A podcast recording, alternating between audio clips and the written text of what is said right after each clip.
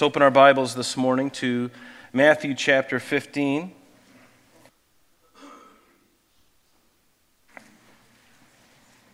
Matthew chapter 15.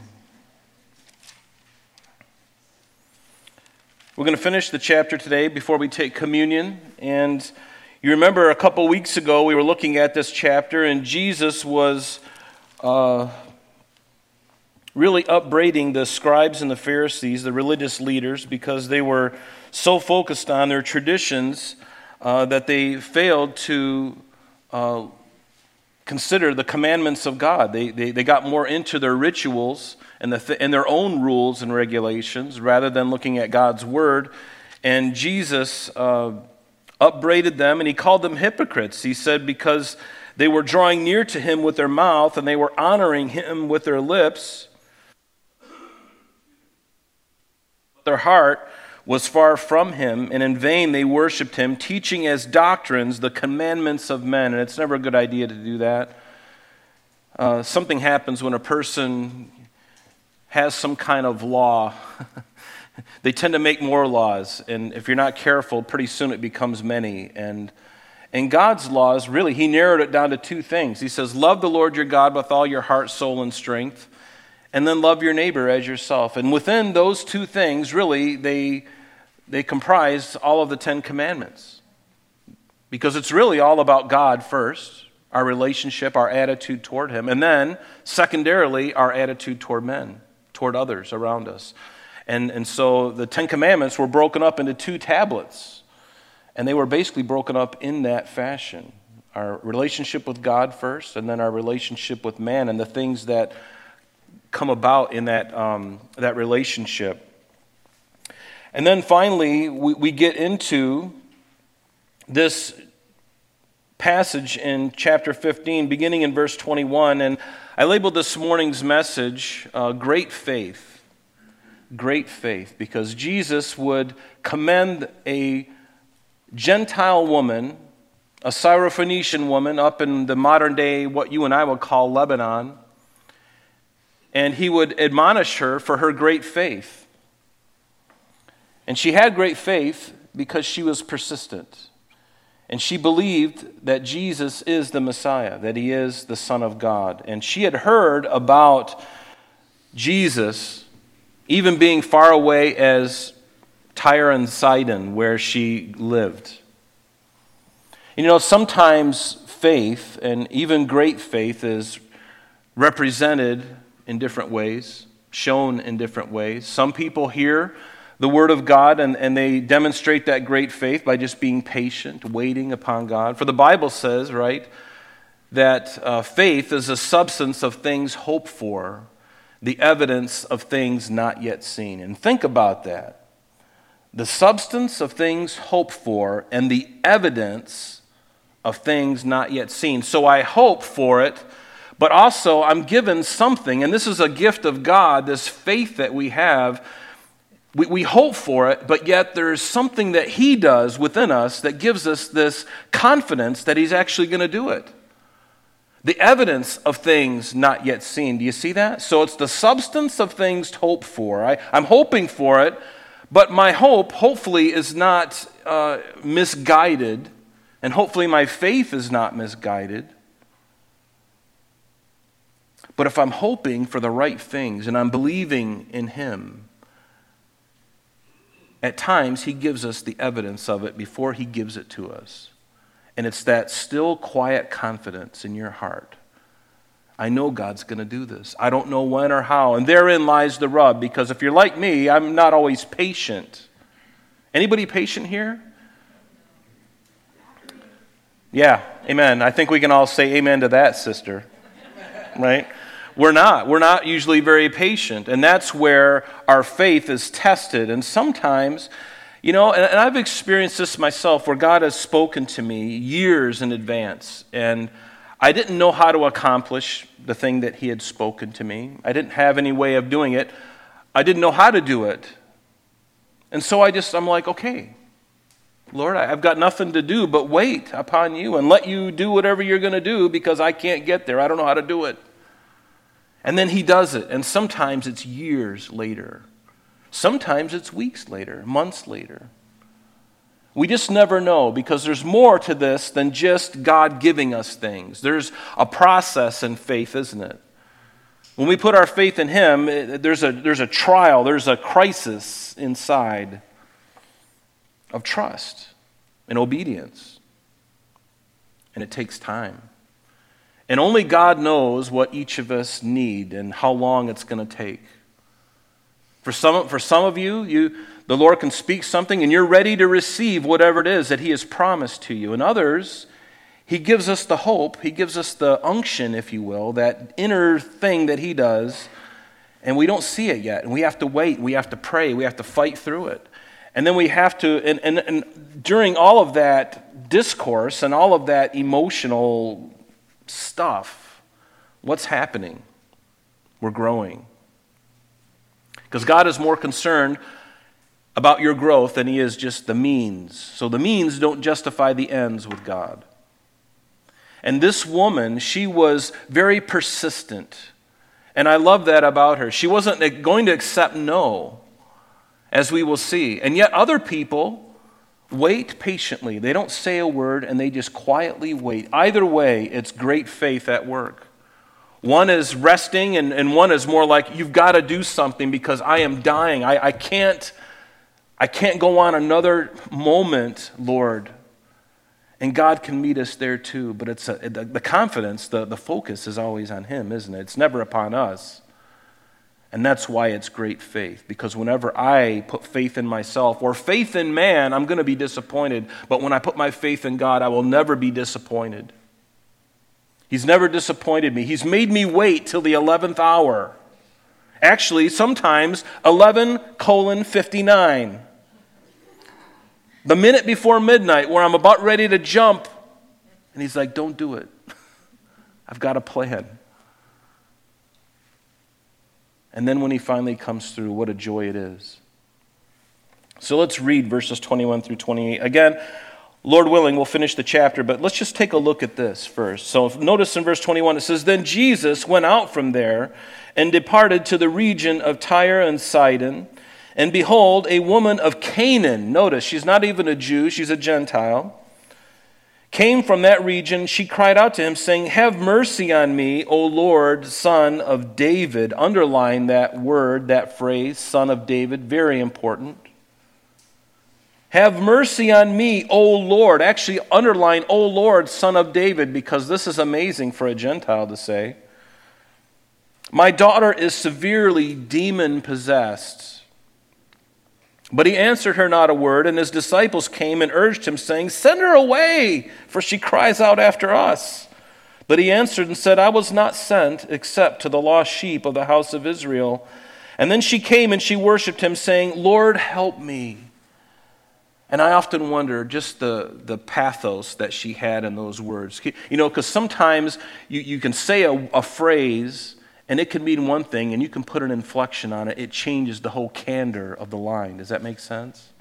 It changes everything. I mean, I wonder, you know, as we read the Bible, I wonder how she said it. I mean, with, with her tears coming out of her eyes and like holding on and said, Lord, help me. I've got nowhere to go. You are my last resort. What was it? She said, Lord, help me. But he answered and said, It's not good to take the children's bread and throw it to the little dogs. And she said, Yes, Lord. Yet even the little dogs eat the crumbs which fall from their master's table. And then Jesus answered and said unto her, O woman, great is your faith. Let it be to you as you desire. And her daughter was healed from that very hour. Do you see that? Just her her desperation. I've known in my life, and you've known it too, that God responds to desperation. When I, when I think I can figure it all out, I usually try to, and, and sometimes I'm successful, or at least I think I am. But the Lord loves to show up, and He loves to minister to His people, especially when they are in a strait. Have you been in a strait? Everybody nod their head because you have. You went through COVID. you went through a lot of shenanigans. Yes, and so we, and, and that's just to name one thing. But let's go back now to verse 21 and then we'll continue on. Where notice that Jesus went out from there and departed to the region of Tyre and Sidon. Now, Tyre and Sidon is an area, I'm going to see if I can do this here. Um, over on the Sea of Galilee, on the western side, was where Jesus was. And so he goes up to up north and west to the Tyre, uh, which is right on the coast of the Mediterranean, which is about 35 miles northwest of Capernaum. And he even went up as far as Sidon, we believe. And, um, and so this journey um, that Jesus had done puzzled, has puzzled many because he's never done this before. He's never left Israel and gone up there. And remember, this is around the time when Israel had pretty much wholesale rejected him. And so maybe it was his way of saying, you know what? I'm going to take a break from this area and I'm going to go minister to a people that have never known me, that don't know me, that don't have the oracles of God. I'm going to go up and I'm going to minister to them. And so he goes up. And then, behold, a woman of Canaan. She came from that region. She cried out to him, saying, Lord, have mercy on me. I love mercy, don't you? When God withholds from us what we do deserve, that's mercy. And then he gives to us what we don't deserve, and that's grace. Mercy and grace. Have mercy on me, O Lord, son of David. Have you know, my daughter is severely demon possessed. So this woman was a Canaanite. She was a woman that back in the Old Testament, remember before uh, Israel came into the promised land, what did God tell the Israelites? Because the Canaanites in the land of Canaan, modern day Israel now, they were exceedingly sinners, giving themselves over to pagan idolatry, uh, you know, sacrificing their children to false gods. And what did God say to this group of people in Canaan when Israel crossed the, the, the, the, uh, the Jordan River to, to go into the promised land? What did God tell Moses to tell the people? He said this it's in Deuteronomy 20. He says, But of the cities of these peoples which the Lord your God gives you as an inheritance, you shall let nothing that breathes remain alive, but you shall utterly destroy them the Hittite, the Amorite, the Canaanite, the Perizzite, the Hivite, the Jebusite, just as the Lord your God has commanded you. And why? Lest they teach you to do according to all their abominations which they have done for their gods, and you sin against the Lord your God. So, this was one of those women. She grew up in Canaan. She was a Canaanite. But she was a Gentile who seemed to be speaking the same language as Jesus. She probably knew Hebrew, using a title that she thought would grab his attention because it wasn't a Gentile phrase that she was using. O Lord, Son of David, that wasn't a Gentile phrase, that was a very Jewish phrase. And maybe she thought she could grab his attention by, because of the Jewishness of the phrase she was using. And what was this Gentile woman doing using a Jewish title, Son of David? Some have purported that this woman may have been faking that she was a Jew. It's very possible. Knowing that she was a Gentile, Knowing that the Jews looked down upon the Gentiles, she probably, maybe she dressed herself up to look like a Jewish person. And maybe she spoke a little of Hebrew, so she knew how to speak to him and hoping that it would grab his attention. Because what mother or father wouldn't do anything to help their son or daughter? Wouldn't you do anything? Especially if your son or your daughter is demon possessed? So, this phrase, son of David, is a messianic title. And it goes all the way back to Genesis. Remember when Jacob was blessing Judah, he said, The scepter shall not depart from Judah, nor a lawgiver from between his feet until Shiloh comes, meaning, speaking of Jesus. And to him shall be the obedience of the people binding his donkey to the vine and his donkey's colt to the choice vine. He washed his garments in wine and his clothes in the blood of grapes. His eyes are darker than wine and his teeth whiter than milk. Speaking of Christ. And certainly speaking of, of the one who would come uh, before Christ, and that would be David. In fact, remember in 2 Samuel, God gave to David a covenant. He says, When your days are fulfilled and you rest with your fathers, I will set up your seed, singular. I will set up your seed after you, speaking of Christ, who will come from your own body, and I will establish his kingdom, and he shall build me a house for my name, and I will establish his throne of his kingdom forever. I will be his father, and he will be my son. But my mercy going on here, I will, well, I will, will not depart from him as I took it from Saul. And your house, your kingdom shall be established forever. Your kingdom, your throne shall be established forever. So he's speaking way beyond Solomon. He's speaking of this son of David in Micah uh, 5, verse 2, but Bethlehem Ephrathah, though you are little among the thousands of Judah, yet out of you shall come forth the one to be ruler. Speaking of Jesus again. And then finally, tying it all up in Matthew chapter 1, we have a genealogy. It says, the book of the genealogy of Jesus Christ, the son of David, the son of Abraham. So Jesus and David, from Abraham through Isaac, through Jacob, through Judah, down to David, the son of David. And the psalmist called him his Lord, and yet he was his God as well. The son of David. Others had called Jesus the son of David. There was a man uh, an angel actually speaking to Joseph in Matthew chapter 1. It says, But while he thought about putting Mary away because she was pregnant before they were actually, they consummated their marriage, she was pregnant, and he was thinking about putting her away. And the angel of the Lord appeared to Joseph in a dream saying, Joseph, son of David. And so the angel is trying to get his attention, son of David. And, and that should have shocked Joseph. It should have woke him up. Hey, what's happening here is way beyond you, sir. This thing that's in your in Mary's womb, this holy child, is the son of David. Two blind men in Matthew 9 followed him, crying out, saying, Son of David, have mercy on me. And then another time, have mercy on us, O son of David. So the fact that this woman was using this title showed that she had some understanding of who Jesus was. And notice, she, she did all of this and, and trying to get his attention because her daughter was severely demon possessed. Yes, people can be possessed by a demon or demons, plural. Anybody here possessed by a demon? Hope not. Well, if you're here, we got to pray for you. right? But it's not just something we see in the movies, folks. This is real stuff. I suspect that many mental institutions, there are people trying to control with medications individuals, some of them truly mentally unstable, and others, I believe, who are literally possessed by demons. I remember Pastor Jeff gave this story, and I'll never forget it. He went up to the R Wing in Rochester General, and I hope I get the story right. But he was a pastor, obviously, and he walks in and he's got his Bible, and this guy comes right up to him and, right up to his face, like you know that uncomfortable thing where you're trying to back up.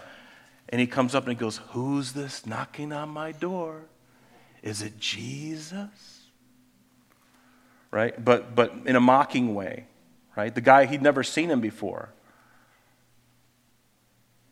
Could there be demon possession? Yes. But true believers cannot be demon possessed because there's already a spirit in you right? The Holy Spirit. And no one is more powerful than the Holy Spirit. Amen?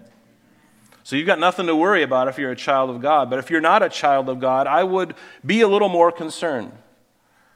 Because you may not be possessed in the sense of, you know, Linda Blair and The Exorcist in the movie that we saw back in the 70s or whatever it was. Wouldn't recommend watching it, by the way. I think that's, that movie was instrumental in bringing me to Christ a little bit. Because after seeing it, I was, I couldn't sleep for weeks. but I didn't know God either. But I cried out to him because I was scared out of my mind. But there's no fear in love.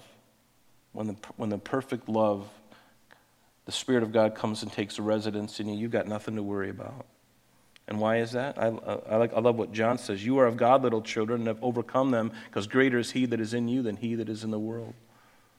But this woman had a daughter who was possessed by a devil. And but he answered her not a word, and his disciples came and urged him, saying, Send her away, for she cries out after us. Boy, these guys are real ministers of God, aren't they? She's really getting on our nerves, Lord. Would you send her away? Tell her to be quiet. And I'm glad these things weren't deleted from the biblical record. I'm glad that these things, the Bible wasn't sanitized in that regard because it sounds like me sometimes. And it sounds like you sometimes, doesn't it? Have you ever made that confession? You're around somebody. They could even be a person who loves the Lord, but for some reason they just really drive you nuts. And it's just their personality. But can you love them? Can you bear with them? I mean, they may not be your best friend, and that's okay, but you know what? Even when they're sitting all alone in the fellowship hall, will you go and sit and just have a five or ten minute conversation and then excuse yourself and move around?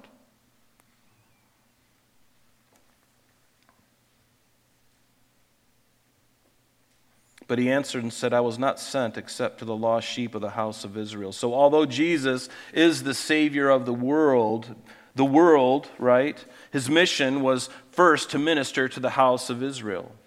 So, Israel, the Jewish people, would be a kind of first fruits. Um, it would be because it was them that the Lord came through. It was through the Jewish line that the Messiah came. It was to them that the oracles of God were given to them. It was to them, the Jewish prophets, that, that the Lord would speak through. So to them first, and then to the Gentiles. There's an order there, right? And Jesus knew, he prepared his disciples to minister to the Jews and to the Gentiles after his death and resurrection and ascension. But Peter would primarily minister to the Jews, and Paul, we know, would minister to the Gentiles.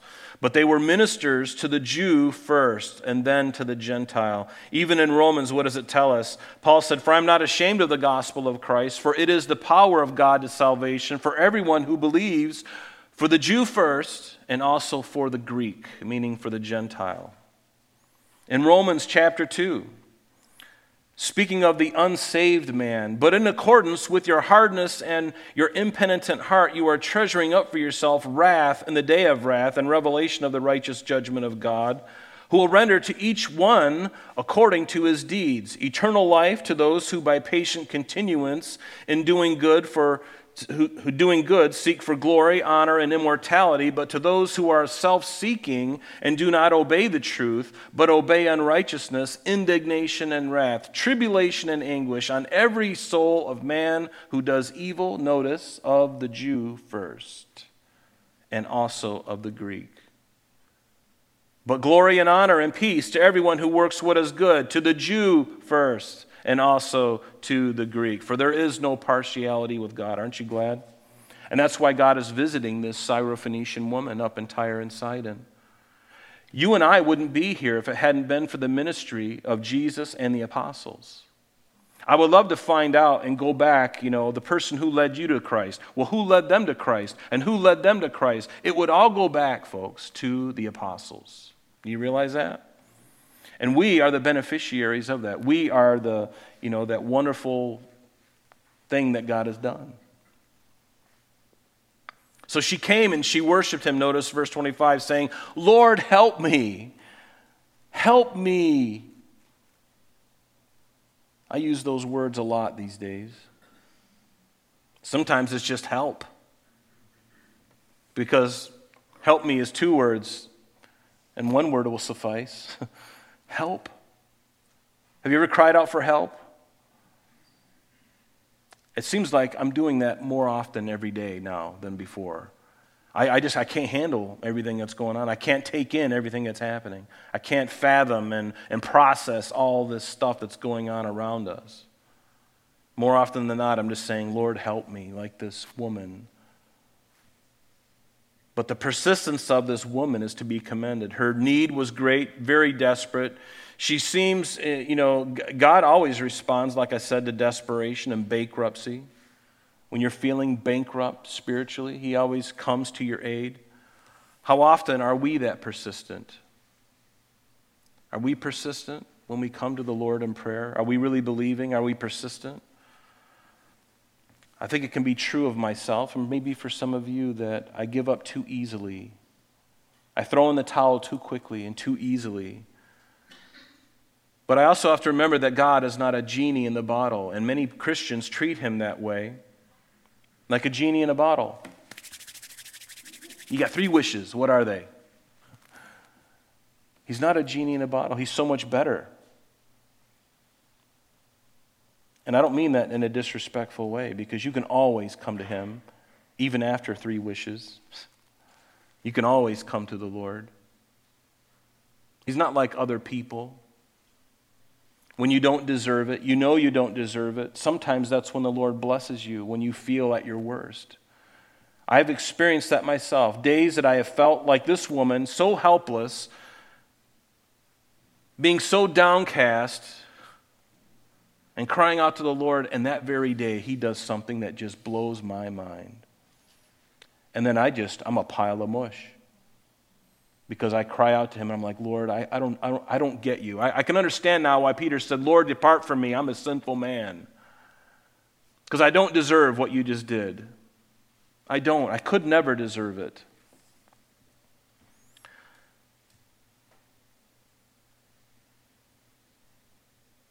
But God is not a genie in a bottle. In Luke chapter 18, there was a parable of a persistent widow, and I see this woman very similar to this. It says, Then he spoke a parable to them that men ought always to pray and not lose heart, saying, There was in a certain city a judge who did not fear God nor regard man. And there was also a widow in that city, and she came to him, saying, Get justice for me by my adversary. And he would not for a while, but afterward he said within himself, and here is what we were looking at earlier, though I do not fear God nor regard man, yet because this widow troubles me, I will avenge her, lest her continual coming she weary me. And the Lord said, Hear what the unjust judge says, and shall not God avenge his own elect who cry out day and night uh, to him? Though he bears long with them, I tell you that he will avenge them speedily. Nevertheless, when the Son of Man comes, will he really find faith on the earth? You know, do we have faith like this woman, being persistent in prayer? Not just praying once and then giving up. If it doesn't happen by four o'clock, I'm done. Then I'm going to do my own thing. Have you ever done that? If, uh, we've done it. All of us have done it. We, we've cried out to God, and if He doesn't respond in our time frame, then we do Plan B, the second best thing. It's not the first best. We'll do our own thing. And then we find out that it really wasn't the best thing. And God's just like, you know, if you just could have waited a little bit, I would have done something that would have meant a lot more to you and it would have grown your faith. So, do we pray in faith? Do we believe God hears us? Do we grow impatient when, he when we have to wait for an answer? In Matthew 7, Jesus said, Ask, literally, beg. We don't really need to beg for God, but you know, ask. Keep asking. Keep seeking and keep knocking, and it shall be given to you. Seek, and you will find. Knock, and it will be open to you. For everyone who asks receives, and he who seeks finds, and to him who knocks it will be open. And that's really what this woman is doing. She's knocking, Lord, help me. And she's not just giving up, because Jesus kind of put her off a little bit. And we'll look at that. But Matthew, it says, If you then, being evil, know how to give good gifts to your children, how much more will your Father in heaven give you good things to those who ask him? And so she's coming and she's asking. When's the last time you really asked the Lord for anything? Or did you just run to your credit card and, and, and fix it? That's what we do in America.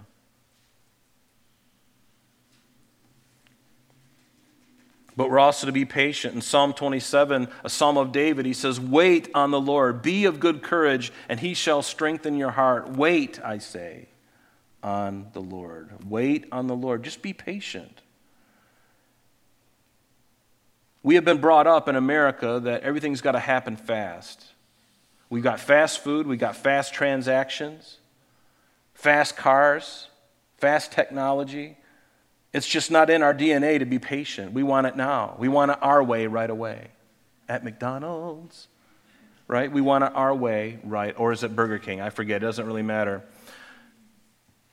And yet, what is the fruit of the Spirit? Love, joy, peace, patience, kindness, goodness, faithfulness, gentleness, self control, patience, or long suffering. And that's something that God's working in us. But notice in verse 26, back in our text, but he answered and said, It's not good to take the children's bread and throw it to the little dogs. So when Jesus says this, you're immediately shocked by his response, aren't you? But when Jesus says this, he's referring to the Jewish people as the children, and the dogs, he is referring to the Gentiles. But this is where some help from the original language helps out because the word dogs there is literally a puppy, not a, a, a, dog that's running wild. This is a house animal that you endear, that you love. You know, the kind of dogs that underneath the table at, at Thanksgiving, you know, you're feeding a drumstick and nobody's seeing it. That's the kind of dog he's talking about, right? And you'll see the picture here in just a minute. So, when he uses this term for dogs, he's referring to like a household pet. He's not degrading her, he's not showing uh, her uh, any disrespect, but he is showing her that his ministry to the Jews must be first and foremost. And God is not a respecter of persons, even though it appears that he is. But his, his role, his design was to minister to the Jews first. The Gentiles would get their due. They would be ministered to, but there was an order of things. God is all about order, like husbands and wives, the roles of a husband and wife. Yes, the, hu- the wife can sometimes do a better job than the husband, but God has called the husband to lead the home.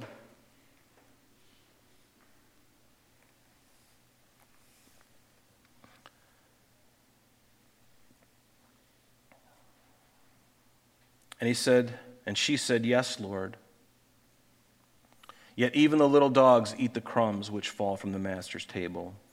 And I love this, this humility of this woman, because she's not even attempting to imply that the Jews, the children, should not receive anything. No, she's like, no, they should receive it. But when they drop the crumbs or when they feed under the table, even, even, even the little dogs, even the, even the puppies in the house, they get the crumbs that fall from their master's table. And so the humility here of the woman that takes faith too, doesn't it? it? Takes faith to realize that, hey, I'm not all that. The universe doesn't revolve around me. God has a plan. And He's going to get to me. I'm, I'm in His plan. But His initial plan was to reach the Jews. A similar heart of faith and attitude we see in a Roman centurion in Matthew chapter 8. It says, Now when Jesus had entered Capernaum, a centurion came to him, pleading with him, saying, Lord, my master is lying home, paralyzed, dreadfully tormented. And Jesus said to him, I will come and heal him. Again, another Gentile man, a Roman soldier. His servant is dying. The centurion answered and said, Lord, I'm not worthy that you should come under my roof, but only speak a word and my servant will be healed. For I am also a man under authority, having soldiers under me. And I say to this one, Go, and he goes, and to another, Come, and he comes, and to my servant, Do this, and he does it. And then when Jesus heard it, he marveled and said, those who, To those who followed, Assuredly I say to you, I have not found such great faith. No, not even in Israel. And isn't that humbling? When the Jews were the ones it was all wrapped up in. It began with them. They should have been the ones to be totally faithful, and the Gentiles would be the ones that weren't so faithful. But isn't it true that life is a lot like that? The one who it's really for misses it, and someone else really gets it. That's what happened with the Jews, unfortunately. They rejected Christ, but the Gentiles got it our Messiah, you know, the Savior of the world. We got it. And now the Gentiles are going to provoke the Jews to be saved because of our relationship with Christ. It should have been the other way around, but it wasn't.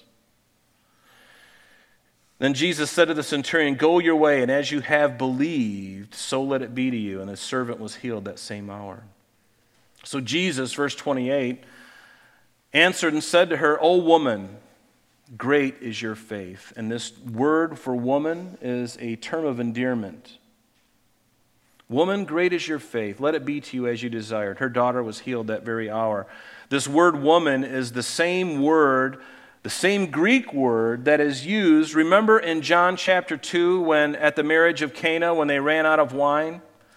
And when they ran out of wine, the mother of Jesus said to them, They have said to Jesus, They have no wine. And Jesus said to her, Woman, what does your concern have to do with me? My hour has not yet come. The same word here, it's guinea. It's, it's, it's the Hebrew word guinea, and it's a term of endearment. So he's not degrading the woman. He has great respect for people, for, for women. But again, there's an order, isn't there? The Jew first, and then the Gentiles. So he wasn't being cruel. So, verse 29 Jesus departed from there and skirted the Sea of Galilee and went up on a mountain and sat down there. So, Jesus departed from this area that I showed you earlier, up in the northern part of Israel, up into modern day Lebanon. He skirted the Sea of Galilee and went up on the mountain and sat down there. Now, Jesus departed from Tyre and Sidon, and according to Mark's gospel, and see, this is where it's important that you read the parallel account of these gospel messages. Because I discovered something in, in my doing this this week that I'm going to have to make a correction for you on something I shared with you many months ago, many weeks ago. But he departed, and but Mark's gospel in this same parallel account said something different. And this is really interesting. It says, again, departing from the region of Tyre and Sidon, he came through the midst of the region of Decapolis to the Sea of Galilee. So, Decapolis is this area on the eastern side of the Sea of Galilee. All this area here is Decapolis. These were 10 cities, 10 Roman cities, and there was only one of those cities, one of those 10 cities, that is actually on the western side of the Jordan River, and it's Beth Shan or Scythopolis. It's down, down here a little ways. It's the only one that is on the western side of the Jordan River. Everything else is over on the eastern side. This is all Gentile territory. So, what Jesus did is he went from this area, from Capernaum, he goes over and then up north to Tyre and Sidon, and then he has this encounter with this woman that we just talked about, and now he's going to go.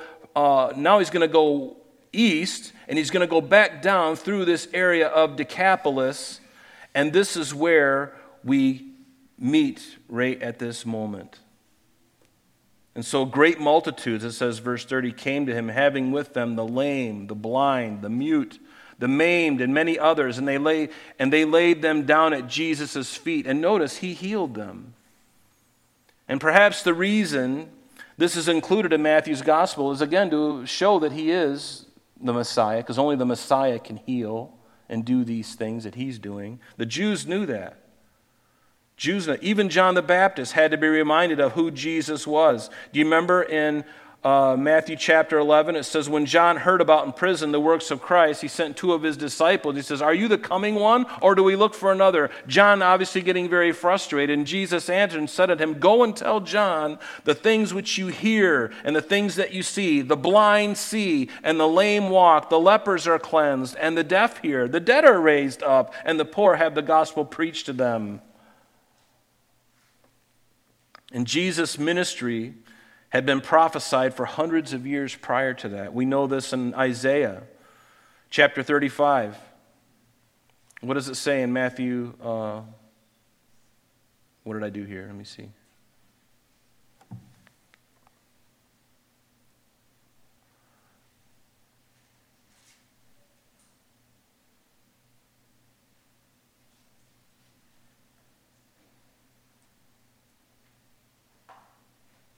Yeah, there we go. In Isaiah 35, what does it say? Strengthen the weak hands and make firm the feeble knees. Say to those who are of a fearful heart, Be strong and do not fear. Behold, your God will come with vengeance. He will come and save you. And then the eyes of the blind shall be opened, and the ears of the deaf shall be unstopped. Isaiah speaking 700 years prior to Christ speaking of a time, believe it or not, even yet future to us in the millennial reign. And that was Christ's ministry to heal, to open the eyes of the blind, to heal, open the ears of the deaf, open the eyes of those who couldn't see, and preach the gospel to them. So the multitude marveled when they saw the mute speaking and maimed made whole, the lame walking, the blind seeing, and they glorified the God of Israel. By using this phrase, God of Israel, it seems to indicate that Jesus was indeed speaking to Gentiles here. Because the Jews wouldn't really refer to them, uh, their own God, as the God of Israel. It's speaking of the God of Israel. We like the God of Israel, right? And I do too. Now, as we get into this next section in uh, chapter 32, or verse 32, I believe it is, it's speaking of the feeding of the 4,000. And there are those who try to make these two miracles one miracle and that they're just kind of you know variations on the one miracle. But one only needs to read matthew 16 to clear all of this up. And can you believe this? These are actually biblical scholars thinking that these are this is you know the feeding of the 5000 and then the feeding of the 4000 that these were one event somehow. But jesus tells us in matthew 16 beginning in verse 6 notice then Jesus said to them, Take heed and beware of the leaven of the Pharisees and the Sadducees. And they reasoned among themselves, saying, Is it because we've taken no bread? And Jesus, being aware of it, said to them, O you of little faith, why do you reason among yourselves because you have brought no bread? He says, Do you not yet understand or remember? Now pay attention to this. Do you not remember the five loaves of the 5,000 and how many baskets you took up? Nor the seven loaves of the 4,000 and how many baskets you took up? That seals it for me. I don't care what anybody else says. That's what Jesus said two separate events. So, who are you going to believe? And this is a, a good thing for us to really examine because we tend to put education on a high plane. But don't put somebody, uh, regardless of how many PhDs they got after their name. Nothing against education, okay? But there's a point where your education can blind you to the truth. And this is one simple example. Believe God, not so much anyone else. Doesn't matter how smart they are, how many pedigrees they have. They can swim circles around me intellectually, but yet I've got more understanding than they do. Because I know God and I know His Word. And so do you. Right? So be encouraged. So remember, as, as we're thinking about this feeding of the 4,000, remember back in chapter 14, Jesus fed 5,000 near Bethsaida. And remember, Bethsaida was this place on the uh, eastern shore of, of the Galilee, and this is where Jesus fed those 5,000. It's also where he ultimately walked across on water, and they a- ended up landing somewhere over in this area of Gennesaret. And it was from Gennesaret or Capernaum that Jesus would go from there. In chapter 15, he would go up to Tyre and Sidon, the things that we just were talking about. Now, I bring this up for a reason because this feeding of the 4,000 plus people, that was just men, there was women and children, making this a lot more than that. It took place after further examination, it took place on the same side of the lake. You remember when we went through the 5,000 that I had a, a diagram up here on the screen where uh, there was um, that the feeding of the 5,000 took over here, and then the feeding of the 4,000 took over here. But after looking at this much more carefully, I've, de- I've decided I've changed my mind because of what the scripture says. And I've seen diagrams where it puts, you know, the, the feeding of the four. Now, this is not a big deal for you. You're going, why are you making a big deal out of this? Well, it, it's a learning thing, isn't it? Because once I read the scripture and I compare it, with the other parallel accounts, I get a lot more understanding, and I think you'll see it too as we go. And, and, and it's good because it helps me understand everything a little better, and it, and it changes my attitude, my, the way I think about things. And so it is important to look that carefully. And there's two scriptures that really hinged it for me, and let me just share you what they are. In Mark chapter 7, verse 31, it's the parallel account to this. It says this Again, departing from the region of Tyre and Sidon, he came through the midst of the region of Decapolis to the Sea of Galilee.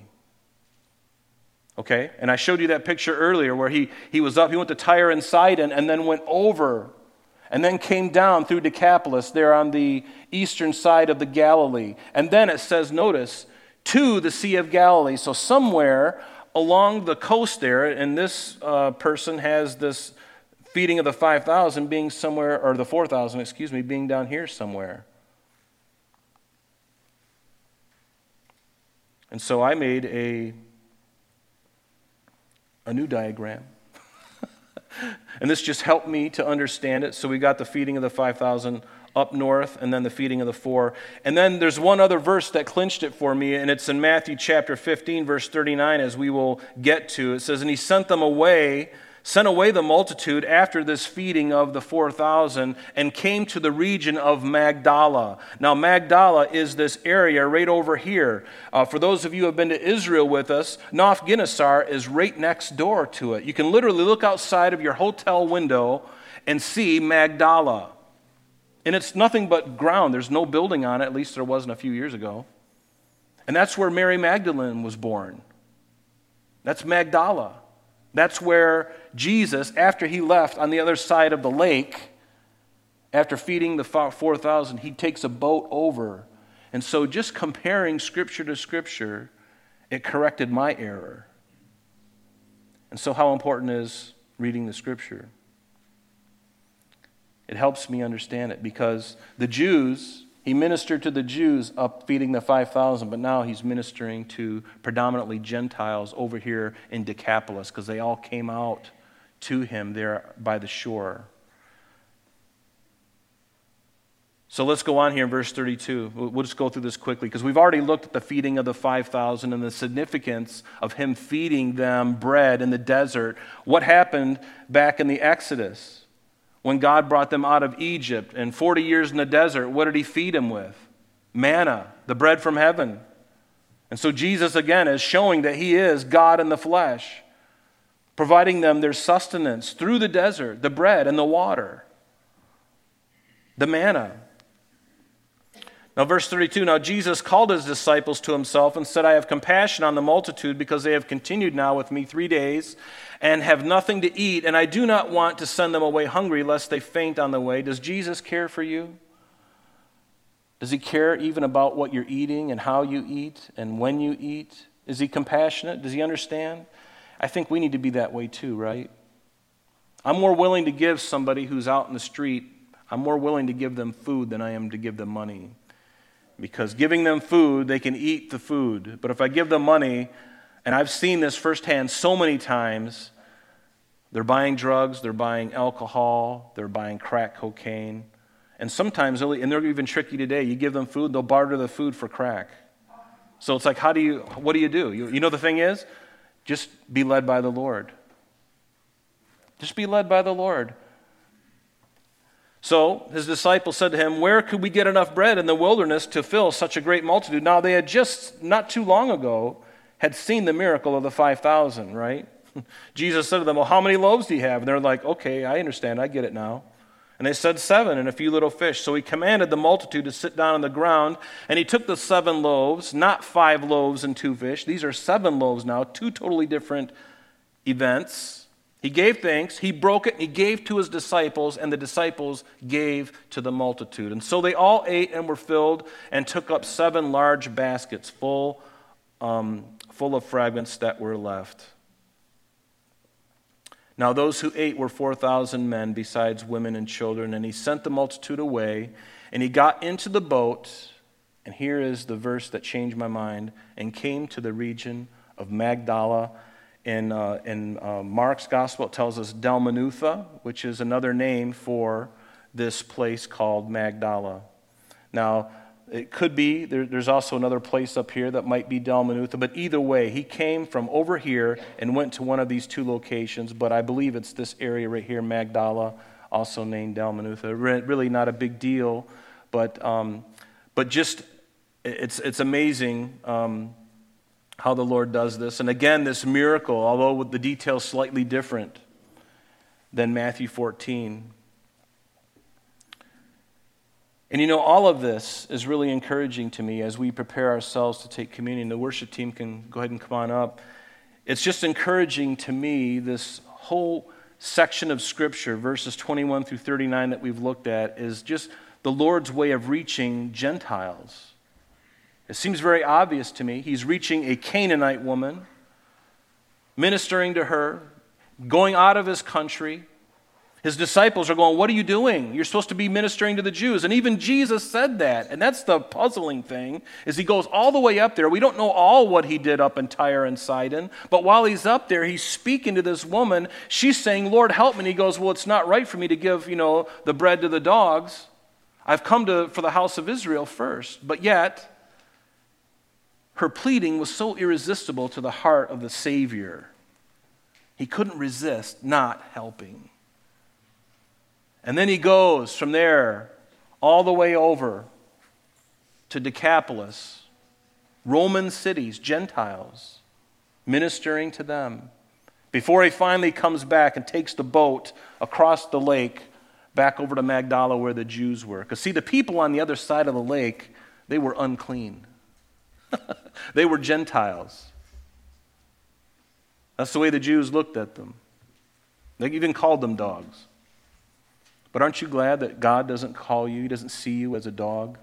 Even a household puppy, He doesn't see you as an animal, He doesn't see you as a second class citizen.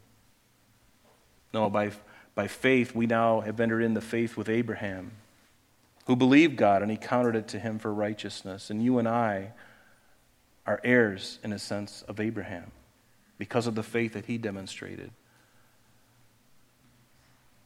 Isn't God a compassionate God? And we are here today because of this ministry, at least part of it. And the disciples caught it. And then Paul later on would catch it, and he would go out and do the same thing. And here's the thing before we take communion is we need to do the same, folks. As we, ha- we are here because we have been ministered to, going all the way back, now it's our turn and this has been going on for nearly two millennia. Because there's a, a people out there, your friends, some of your family, your coworkers, that have no idea. They are, they are going to hell. And you have the answer. You have the remedy for that ailment that there's no cure for except for faith in Christ and only we can give it. God has chosen you and I to go out from this place. And I pray that you take it seriously. I need to take it more seriously. Even when I'm at Wegmans, you know, you don't have to be annoying. You, you, you, just a few words can, can suffice. Be light. Someone said once that Share the gospel, and when necessary, use words. And I like that because my actions, the way I treat people, is either going to repel them or it's going to invite them. And I have to ask myself the question what kind of person am I? Am I the kind that says, well, you're a dog? or are you one of the children at the table? Well, God sees everybody now differently. They're all candidates for salvation. We do too. We, should look at, we shouldn't look at, on anybody as unclean or look at anybody too far gone for salvation. Some of the most wicked criminals have given their hearts to Christ. Think of it Nebuchadnezzar, he's in glory. Have you read Daniel 4? His own testimony of God? So, how important is it for us to go out and live the life? I want to encourage you with me to go out and live the life. Invite people.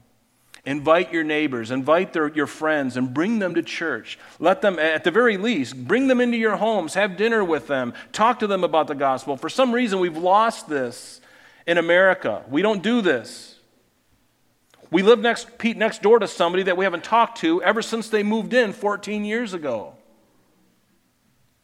Do you know anybody who lives next to you that you've never talked to?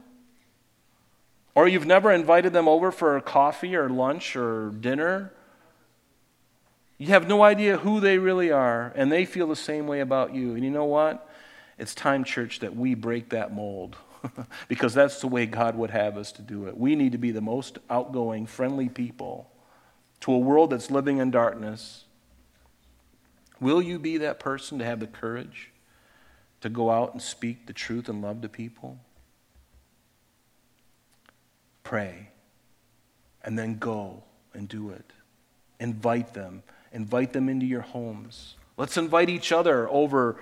You know, when COVID happened, everything cut off. And, and we're very comfortable with that now, it seems. And it shouldn't be that way. We need to get back to where we used to be, where we were fellowshipping with one another. We were inviting people. Invite them to church. Do you like being here? I, I assume you do because you're here. Then bring somebody with you because they need to hear what I'm sharing with you. They need to hear the gospel. They need to hear the word of God. They don't need to hear me, they need to hear this, the word of God. So let's be about our Father's business and let's continue to fulfill that great commission that Jesus told us in Matthew 28, right? Go into all nations, teaching them, baptizing them in the name of the Father, Son, and the Holy Ghost. And lo, I'm with you always, even to the end of the age. Are we doing that? Am I doing that? Lord, give us that grace to do that again and to get into a holy habit, a holy habit of inviting people in to our homes, bringing them to church. It's so important. Lord, we just thank you for this time together, and I pray that as we uh, just ponder these things, that, Lord, you'd prepare our hearts to take the elements, Lord, the bread that was uh, of your body, symbolic of your body that was broken, and the, and, and the juice, Lord, symbolic of the blood, the holy blood, the blood of God that was shed for us. Lord, would you please bless us now? Amen. As the worship team worships and as we worship with them, feel free to just come on up and help yourself and then bring it back to your seat and we'll take it together, okay?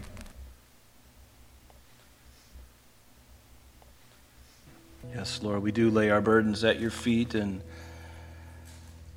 Lord, we thank you for this time together. Lord, I pray that you would just uh, encourage our hearts. Lord, grant us an even greater faith in you. Paul in Corinthians 11, uh, he said this He says, For I received from the Lord that which I also delivered to you, that the Lord Jesus, on the same night in which he was betrayed, he took bread. And when he had given thanks, he broke it and said, Take and eat. This is my body, which is broken for you. Do this in remembrance of me. So let's go ahead and do that. Let's partake.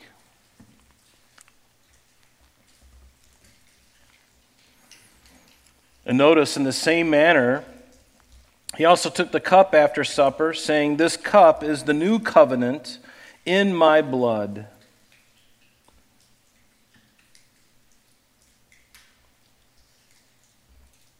This do as often as you drink it in remembrance of me. For as often as you eat this bread and drink this cup, you proclaim the Lord's death till he comes.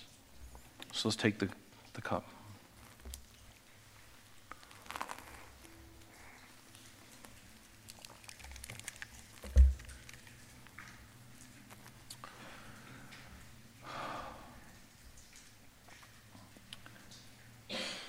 Lord Jesus, we come before you this morning, Lord, uh, just like this um, very desperate Gentile woman. Lord, I'm desperate for you, and I know that I am not alone in this room. Lord, there are things that I don't understand, things that I can't fathom, things that I don't even, I, I can't understand. But Lord, we trust you, and I trust you. And Lord, I pray that you would continue to build that trust and that you would build our faith, Lord. Not in any man made thing, but it would strictly be upon what you have said. Lord, to build upon the foundation which has already been laid for us, the foundation of Christ. And Lord, I pray for my brothers and my sisters and for myself today, Lord, that we would continue to grow in faith, in love, that we would grow and mature as believers in Christ, Lord, and, and, and be those representatives, those examples to our families, especially. Lord, I have this ability to be nice to everyone and be harder on my family. And I know that I'm not alone. So, Lord, help us to love those who we love the most, to treat them the way you would have us to, and also to treat those outside of the family of God. Lord, the unlovable, even the, the hateful, even those who we just detest because of their actions. Lord, help us to love them too. Not dismissing it, not sidestepping it, but loving them in spite of it. Lord, this is a, a tall order that I can't do in my natural flesh, Lord. It has to be from you. And so I pray that you do that in me and my brothers and sisters too. Lord, make us those ambassadors, Lord. We thank you and we praise you in Jesus' name.